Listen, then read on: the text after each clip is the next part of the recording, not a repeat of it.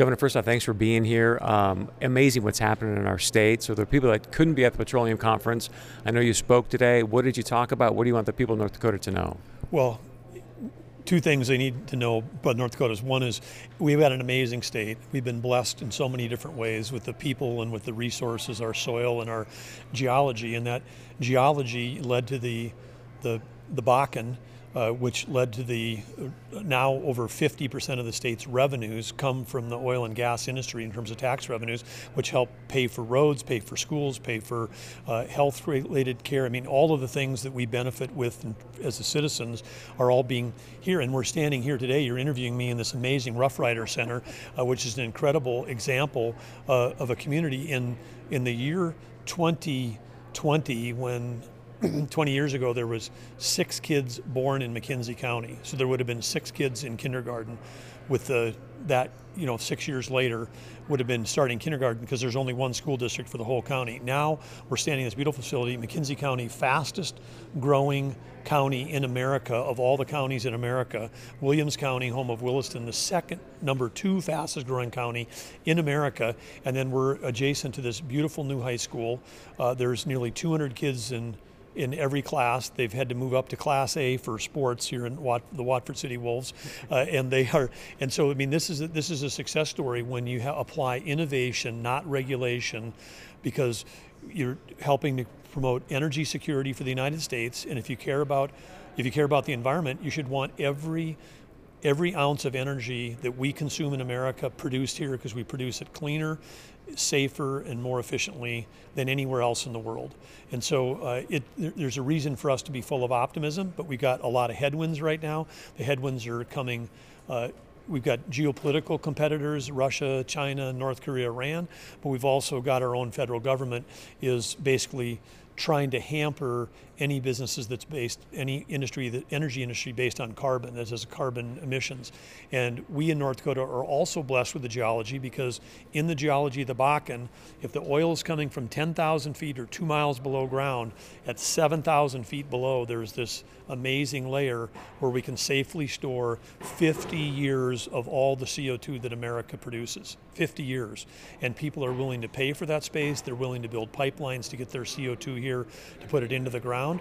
And, and then I think this 20 years from now could pay uh, another dividend because when the world realizes that things like concrete are actually super energy intensive to make. In China, they're tearing up their rivers.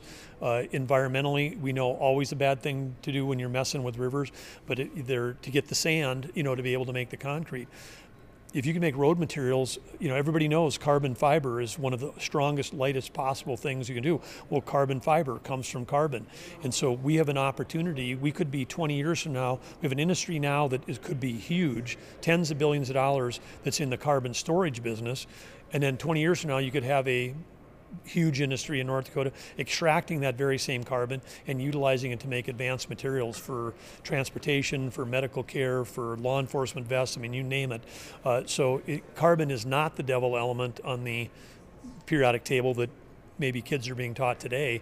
It's actually an essential building block. And the other thing with CO2, plants love CO2, they use CO2, and we've got an opportunity here in North Dakota with all the energy we have to build greenhouses the same way Iceland or the Netherlands, other northern tier countries like like Iceland has become a food exporter, uh, and they're doing it all through year-round production. But you put take that and you put CO2 into the greenhouses and then the plants grow 30, 40, 50% or more faster, some cases maybe 100% faster because and they're they're consuming that CO2 and then creating oxygen. So North Dakota is super well positioned. We have the regulatory framework at the state level, which can block some federal intervention on the CO2 storage wells. We've got a regulatory framework which helps the landowners, because if we're putting CO2 down at 7,000 feet, the person that owns the surface owns now through legislation owns that pore space they can get paid you know the farmer rancher have another income source for that storage of that co2 and and then we have an opportunity to keep our existing industries agriculture and energy moving forward. And if we can store the co2 we're going to have value added companies that may want to do plastics or or other forms of of, uh, of the, we, we don't produce all the propane in North Dakota that we need to dry all of our crops. We don't produce all the fertilizer in North Dakota. We only produce 30% of the fertilizer we consume because now when we're doing more corn production, and what do you make? You make fertilizer out? You make fertilizer out of the gas that we're producing. And, and North Dakota is becoming a huge gas producer as well. Our oil production is down since before the pandemic. Our gas production is about the same because our gas to oil ratio keeps rising. And so we've got all this gas, and we're going to have a constraint if we don't figure out a way.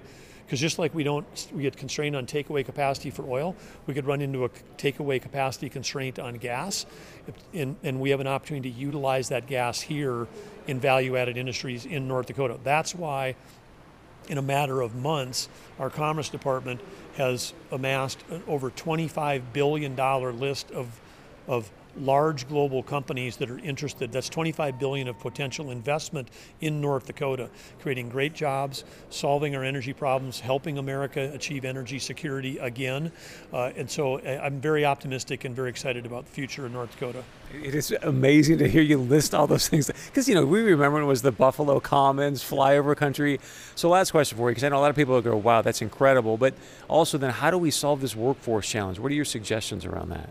Well, I think one of the things that we see, again, coming back to the Watford City example, if you create great jobs, people will move here and they'll put their families down. I, I was learning today that, you know, the average, the average in a normally distributed population is about 6% of the population is under age six.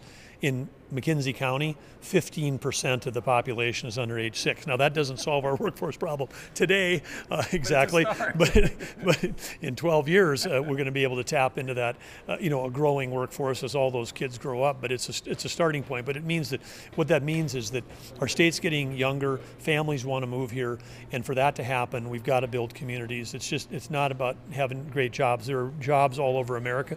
We have to really be focused on building communities that are that are safe, that have opportunities that for the kids to grow and learn, uh, that school systems that are that are advancing forward in the most innovative ways of teaching and learning. Uh, we've got to deliver all of that, and if we we do if we make it we fix it for the youth, uh, we're going to have families that are here, and we're going to solve our workforce problem. Thank you, Governor. Yeah.